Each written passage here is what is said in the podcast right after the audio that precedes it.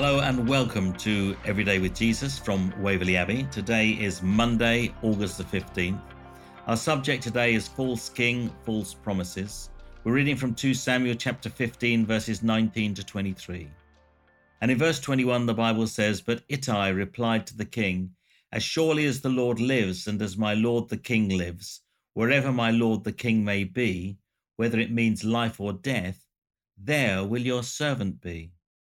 Absalom's rebellion begins, but Ittai, a Philistine, chose to follow David. When questioned why, Ittai responds that he'll follow the king regardless of the cost, even if it means death. When the Holy Spirit examines our choices and actions, what will they reveal about our Christian faith? Will we be found to be following a false king like Absalom? This rebel secured the love of David's subjects by giving them what they wanted, as we read in 2 Samuel chapter 15, verses 1 to 6. In return, they gave their loyalty so that they could secure the life they crave. Whilst it felt good, it was a false substitute for the life and love of the true king.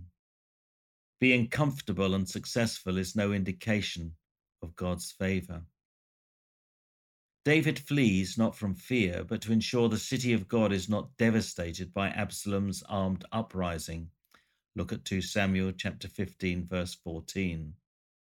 We recall how Mary, Joseph, and Jesus were also forced to flee from Herod's sword to protect God's promise. David fled to the wilderness whilst they hastened to Egypt. Severe disruption is something none of us relishes, yet, what price will we pay for peace, and a false peace at that?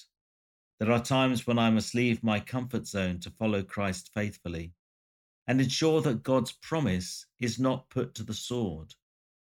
Paul confidently asserts that nothing can separate us from God's love, as he writes in Romans chapter 8, verses 38 to 39. So I must learn how to find the confidence to live like Ittai and fearlessly follow Jesus through every eventuality of life. So, how's it going to be as we seek to be assured that only God's promises are eternity proof. We need to consider what the issues are that separate us from following God wholeheartedly. So let's pray together. Lord, help me always to be prepared to go where you go and stay where you stay. Amen. And other scriptures to read would be 2 Samuel chapter 18 verses 1 to 18.